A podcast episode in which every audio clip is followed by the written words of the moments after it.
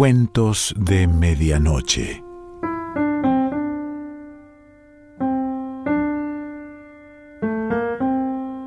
El cuento de hoy se titula Juliano el Apóstata y pertenece a Vicente Batista.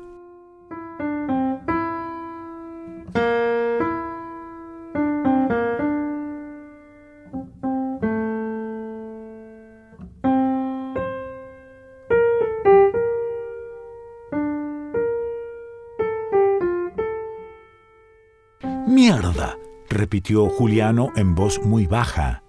Llegó a contar cuatro o cinco tiros, pero solo le habían pegado dos, uno en el codo, el otro en el nacimiento del cuello. No debía preocuparse, eran balas de un arma chica, tal vez calibre 22. Estoy de suerte, pensó. En sus labios apareció una sonrisa inoportuna. No era momento ni sitio para sonreír. Se enorgullecía de tener el nombre y el porte de un emperador romano, pero ahora estaba corriendo entre los yuyos como una rata desesperada. Algunas horas antes había tenido verdaderas razones para sonreír. Hernán le iba a presentar a un poderoso productor de TV. La fiestita sería en el campo de ese productor camino a Zárate, a las nueve te recojo en Cabildo y Kramer, le había dicho Hernán. Irían en su coche, un auto bien provisto, un par de botellas de whisky, bastante hierba y algo de blanca. Hernán era un fanático de la música bailantera. Juliano no la soportaba. Cuando cruzaron la General Paz se lo dijo. A lo largo de tres kilómetros, la discusión había girado en torno de Ricky Maravilla y la Mona Jiménez. No vas a aprender nunca, le había dicho Hernán. La misma sentencia, lo advirtió, no bien la dijo, que le repetía sin descanso a Roberto, pero Roberto, pese a su indudable falta de clase, era un juez de la nación. A Roberto podía perdonarle su gusto por esa música de negritos, a Hernán no. A Roberto lo quería. Pese a todo, Juliano sentía un especial cariño por su pequeño y frágil magistrado. Gracias a él iba a encontrarse con ese importante productor. Poco antes de llegar a Zárate, Hernán tomó por el camino de tierra. Eran las diez de la noche y el cielo amenazaba tormenta. Juliano quiso saber la razón de ese desvío. Hernán se había limitado a decir que por ahí era más corto. El otro coche apareció de pronto, en medio de la oscuridad. Hernán había clavado los frenos. Antes de que llegara a preguntar nada, Juliano notó un bulto grande y oscuro junto a su puerta. Todo había sucedido en segundos, casi como un diabólico pase de magia. Después alguien había abierto la puerta y le había apoyado el caño de la pistola contra la cara. No parecía traer buenas intenciones. Manoteó como mejor pudo el precio de la huida comenzó siendo un pequeño tajo en la mejilla, echó a correr hacia los pastizales, oyó que le gritaban parate hijo de puta o algo parecido. Primero sintió un golpe seco en el codo izquierdo, después otro a la altura del nacimiento del cuello. Me dieron, pensó, pero no dejó de correr. Pisaba un terreno embarrado, las lluvias de los últimos días. Le sorprendió que no lo siguieran. La explicación la iba a tener algunas semanas después. Aquella noche solo se limitó a repetir mierda mientras corría entre la maleza en zigzag, como había visto en tantas películas. Estuvo más de cuatro horas chapoteando por el barro. El lugar tenía todo el aspecto de una ciénaga, con las repugnantes alimañas que solo se encuentran en las ciénagas. Había crecido el dolor en el nacimiento del cuello y ya no podía mover el brazo izquierdo. Pensó en Hernán y en las diferentes maneras de vengarse de ese mal parido. Hernán era cliente habitual de Antío y Juliano solía conseguirle a los mejores chicos de la troupe. ¿Por qué le había preparado esta encerrona? ¿Por orden de quién? Hernán solo era un perejil sin importancia. Pensó en Roberto y pensó que Roberto no podía hacerle una cosa así. A los tumbos llegó hasta la ruta principal. El puesto de policía estaba a cien metros. Ni el sargento ni el cabo mostraron la menor sorpresa, como si fuese natural que un viernes a las dos de la madrugada, en mitad de la ruta, apareciera un hombre con un par de balazos en el cuerpo y la ropa cubierta de barro. El sargento le dio la última chupada al mate, después le preguntó Un asalto, me asaltaron, dijo Juliano, y con su brazo derecho señaló hacia atrás. El sargento le devolvió el mate al cabo. Después quiso saber cómo había sido. Juliano tuvo que inventar una encerrona y un robo, pero ni al sargento ni al cabo parecían importarles ese relato. El cabo cebó un nuevo mate y se lo alcanzó al sargento. Juliano dijo que viajaba solo y que se había extraviado por un camino de tierra, dijo que de la nada habían aparecido tres hombres, que logró huir del coche pero no de las balas. Estoy herido, concluyó. Recién en ese instante el sargento mostró interés. Abandonó el mate y le ordenó al cabo que preparara el coche. Hay que llevar a este hombre al hospital. Le curaron las heridas, y le enyesaron el brazo. No llegaron a sacarle las balas. Juliano aseguró que se haría atender en una clínica privada en la capital. Había llamado a Enrico, un amigo de verdad, que hacía favores sin hacer preguntas. Enrico apareció por el hospital a primera hora de la mañana. Juliano fue durmiendo casi todo el viaje. Los Bee Gees sirvieron de música de fondo. Enrico también odiaba a los negritos bailanteros. El juez Roberto Scotta se hizo negar tres veces, pero finalmente lo atendió. Juliano dijo que tenía que verlo. ¿Para qué? preguntó el juez. No para lo que vos te imaginás, hijo de puta, pensó Juliano, pero solo dijo estoy herido. Silencio total. Juliano creyó que Roberto había cortado. Herido, dijo Roberto casi en un susurro, y por un instante Juliano quiso creer que Roberto, su frágil Roberto, no había tenido nada que ver. Se vieron algunas horas después. No fue un encuentro cálido.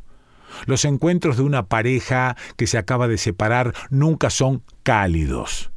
Roberto le reprochó las infidelidades. Juliano comprendió que eso solo era el prólogo al problema real.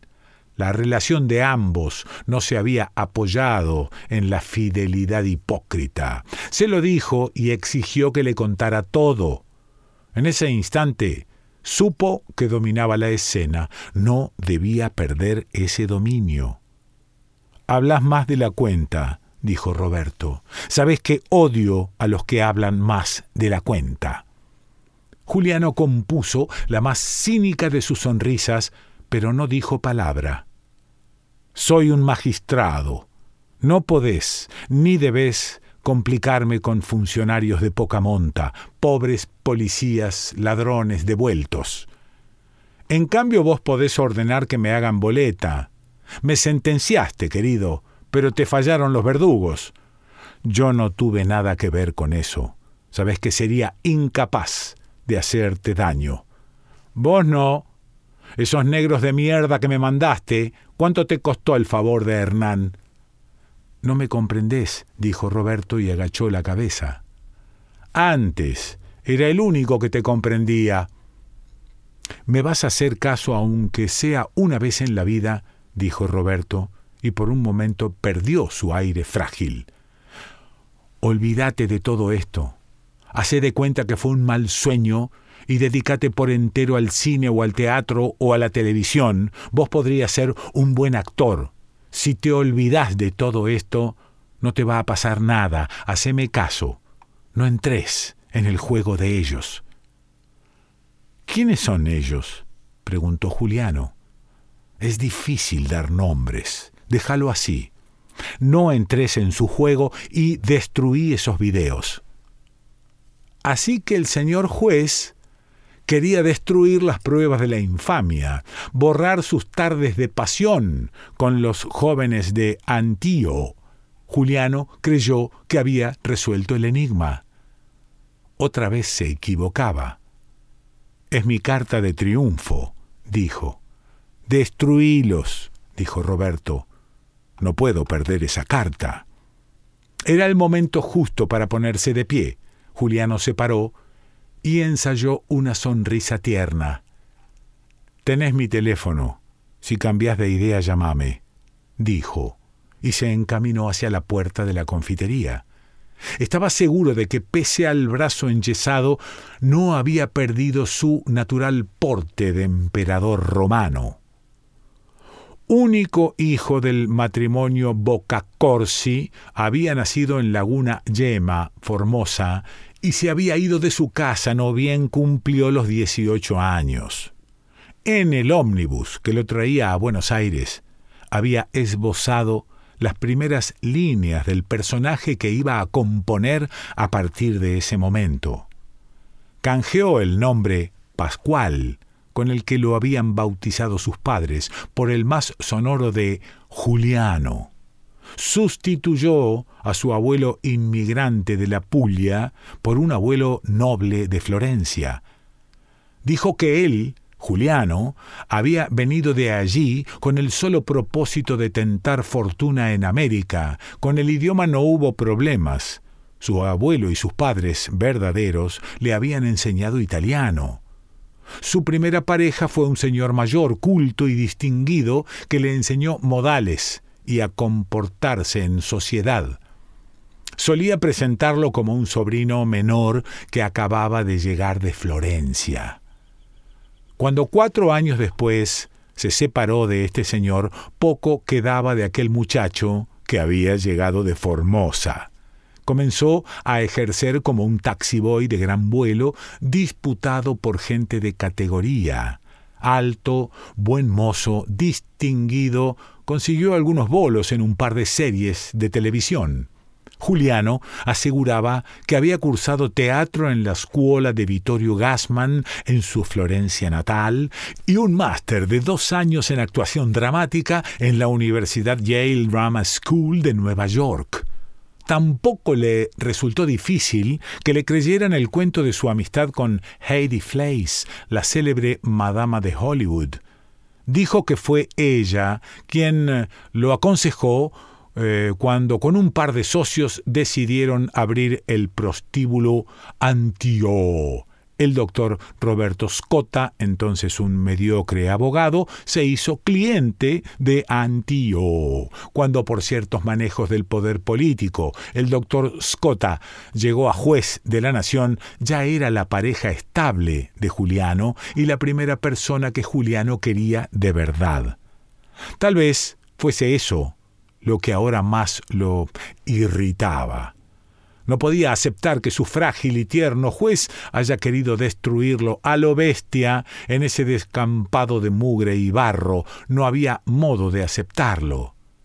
Pero el brazo enyesado, la bala que aún guardaba en su cuerpo y el costurón en la mejilla desterraban la mínima duda. Hace de cuenta que fue un mal sueño, le había pedido su frágil y tierno juez una pesadilla, de la misma manera que le había enseñado a vestirse y a tener los modales de un caballero a su torpe juez, ahora le iba a enseñar cómo es una pesadilla. Esperó una semana, con la esperanza de que Roberto Scotta lo llamara, pero no hubo llamado. Entonces decidió que era tiempo de jugar su carta hizo correr la voz de que tenía ciertos videos reveladores en los que se veía a un juez federal en el interior de un prostíbulo para homosexuales. La Nación fue el primer diario que difundió la noticia. Esa misma mañana, Juliano recibió un llamado del juez Scotta. Entraste en el juego, le dijo.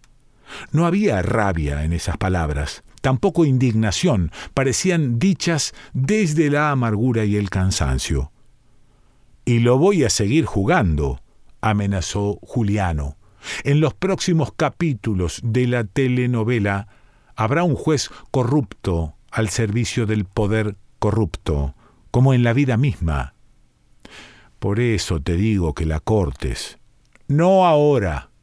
Quiero llegar hasta el último capítulo de la telenovela telenovela que te están escribiendo ellos. Vos solo actuás, Juliano. Lo mío es la actuación, dijo, y por un instante le resultaron ciertas las historias que él mismo había inventado. Se sintió alumno de la escuela de Vittorio Gassman y de la Universidad Yale Drama School. El juez Scotta lo volvió a llamar dos semanas más tarde sus asuntos no iban del todo bien. La Corte Suprema de Justicia le había iniciado un sumario administrativo. Se decía que estaba a un paso del juicio político. Juliano, por el contrario, era la estrella del momento. Había intervenido en numerosos programas de radio y en tres de televisión. Lo reconocían por la calle, le pedían autógrafos. Te felicito, le dijo Roberto Scota. Esto es apenas el principio, dijo Juliano.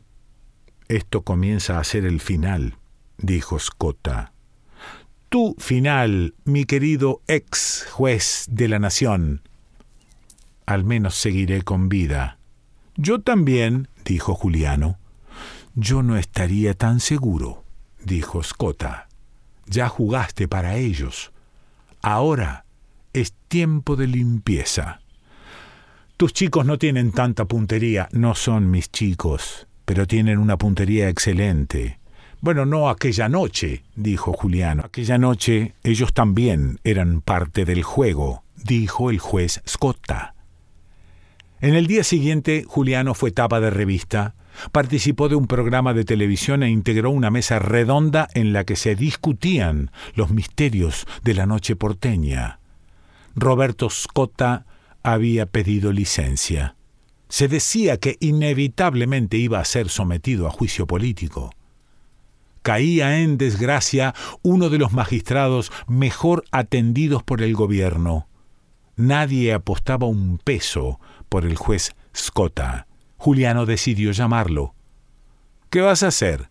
le preguntó. Nada. Seguir viviendo, dijo Scotta, resignado. La gente en este país olvida rápido. Lo tuyo es más difícil. ¿Lo mío?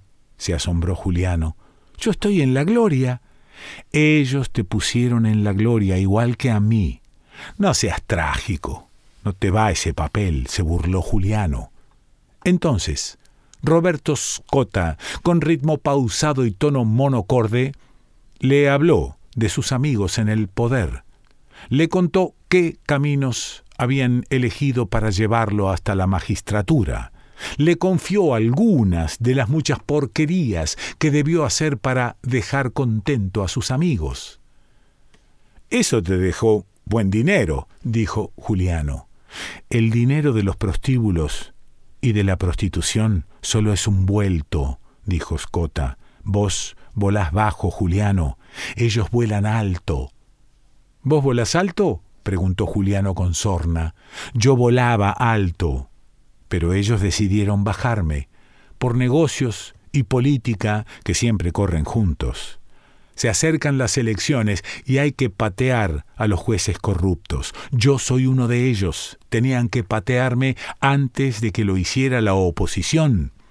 También tenían que borrar los videos de todos los otros encumbrados personajes que iban a Antío y sobre todo tenían que borrar a quien había visto, oído y atendido a cada uno de esos personajes. A vos, Juliano. Estás loco. No, no estoy loco. Ellos necesitaban un perejil. Necesitaban a alguien muy pegado a mí que me repudiara públicamente, que me denunciara. Ahí es cuando entras en escena.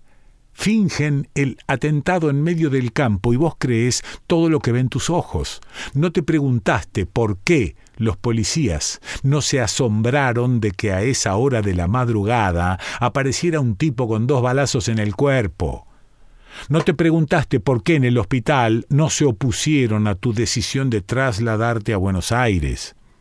Fue un magnífico trabajo de inteligencia. Estaba todo arreglado, Juliano. Tu enemigo Hernán y tu amigo Enrico estaban arreglados. Algo de dinero y algunas promesas abren muchas puertas. No bien saliste del hospital, comenzaste a jugar el juego que ellos querían que jugaras. Te lo advertí, pero no me hiciste caso. Vos estás loco, dijo Juliano. No soportás mi triunfo y menos soportás el fracaso. No estoy loco, Juliano, yo me cuidaría. Las cartas están jugadas de tal forma que el público que acabas de cosechar no se va a sorprender si cualquier noche de estas apareces muerto en alguna esquina del suburbio. Un tango, Juliano. No habrá quien te reclame, ni tu falsa familia noble de Florencia, ni tu familia verdadera de Formosa. Borrón y cuenta nueva, Juliano. Ni siquiera serás historia. Vos estás loco, dijo Juliano, pero tuvo que apoyarse en una silla. Jamás había hablado de su familia de Laguna Yema Formosa, ni borracho ni drogado con nadie. ¿Cómo lo sabía? Su frágil y tierno juez, estás loco, repitió y cortó la comunicación. En el mes siguiente, con la misma fuerza que se derrumbó el juez Roberto Scotta, creció la fama de Juliano. Había dejado de ser un taxi boy para convertirse en un empresario de la noche. En un par de años, se dijo, seré diputado de la nación. Repetía gracioso. Sin embargo, lo que más le interesaba era su progreso como actor se hablaba de una posible serie de televisión con Juliano en el papel protagónico. Precisamente para profundizar eso, el productor de la serie lo había invitado a la fiesta en su quinta de Monte Grande. Juliano subió a su BMW y fue silbando y tarareando los temas de Soda Estéreo que oía desde su pasacasetes. Tomó el camino transversal tal como estaba indicado en el mapa que le diera el productor, anduvo tres kilómetros, pero no encontró la quinta. Estaba en mitad del campo y no se distinguía una sola construcción ni un solo ser vivo a su alrededor. Pensó que había tomado el camino equivocado y se disponía a dar marcha atrás, cuando dos coches, que aparecieron de la nada, le cerraron la marcha. Solo atinó a bajar de su BMW. Echó a correr hacia la soledad del campo. ¡Mierda! repitió en voz baja y supo que esta vez no iban a errar el tiro. Vicente Batista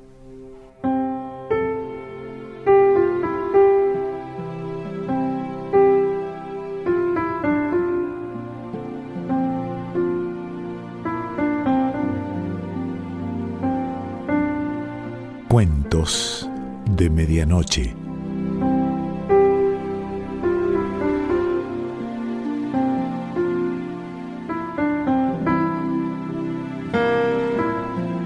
Selección Pancho Mondino.